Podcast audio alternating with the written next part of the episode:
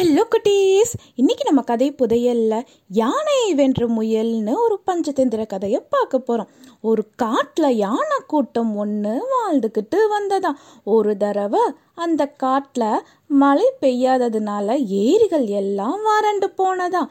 தண்ணீருக்காக யானை கூட்டம் வேறொரு காட்டுக்கு போனாங்க. அந்த காட்டில் அலைஞ்சி திரிஞ்சு நீர் நிறைந்த ஒரு ஏரியை கண்டுபிடிச்சாங்க. உடனே எல்லா யானைகளும் அந்த ஏரியை நோக்கி நடந்தாங்க. அந்த ஏரியை சுற்றி நிறைய புதர்கள் இருந்துச்சாம் அந்த புதர்கள்ல தான் ஒரு முயல் கூட்டம் வாழ்ந்துக்கிட்டு வந்தது. அங்கு வந்த யானை கூட்டங்களோட காலடியில் கணக்கற்ற முயல்கள் நசுங்கிட்டாங்க. இந்த ஆபத்தை நீக்கணும்னு எல்லா முயல்களும் கலந்து ஆலோசனை செஞ்சாங்க. ஒரு புத்திசாலி முயல் தந்திரத்தால் யானைகளை துரத்தி அடிக்கலாம்னு சொன்னதாம். அதன்படி ஒரு பாறை மேல உட்கார்ந்துக்கிட்டு யானைகளோட அரசனை பார்த்து அரசே நான் சந்திர பகவானோட தூதன். அவருடைய பெயர் கொண்ட இந்த ஏரியில நீங்க நீர் குடிப்பதை பார்த்து அவருக்கு கோபம் வந்துருச்சு. உடனே உங்களை இந்த இடத்த விட்டு போகணும்னு உத்தரவு கொடுத்திருக்காரு அப்படின்னு சொன்னதாம்.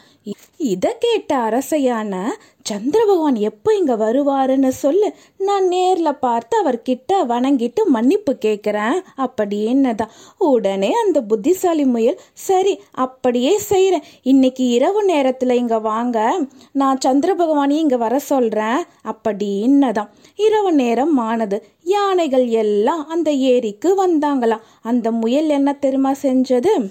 அதோ அங்க இருக்க சந்திர பகவான்னு ஏரியில தெரிஞ்ச சந்திரனுடைய பிம்பத்தை யானைகளுக்கு காமிச்சது. யானையரசன் உடனே தண்ணீரை துதிக்கையால எடுத்து நீராடினாடு சந்திரனோட பிம்பம் தண்ணீர்ல கலங்குனது.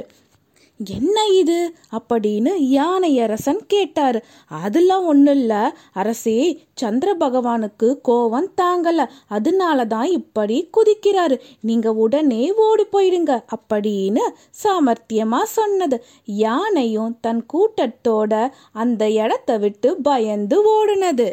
வானத்தில் இருக்க சந்திரனுடைய உருவம் தான் தண்ணீர்ல பிம்பமா இருக்கிறது கூட இந்த யானைகளுக்கு தெரியலன்னு முயல் சிரிச்சதாம் அதுக்கப்புறமா முயல்கள் எல்லாருமே யானைகளோட தொல்லைகள் இல்லாம ஆனந்தமா அந்த காட்டில் பல காலம் வாழ்ந்தாங்களாம்.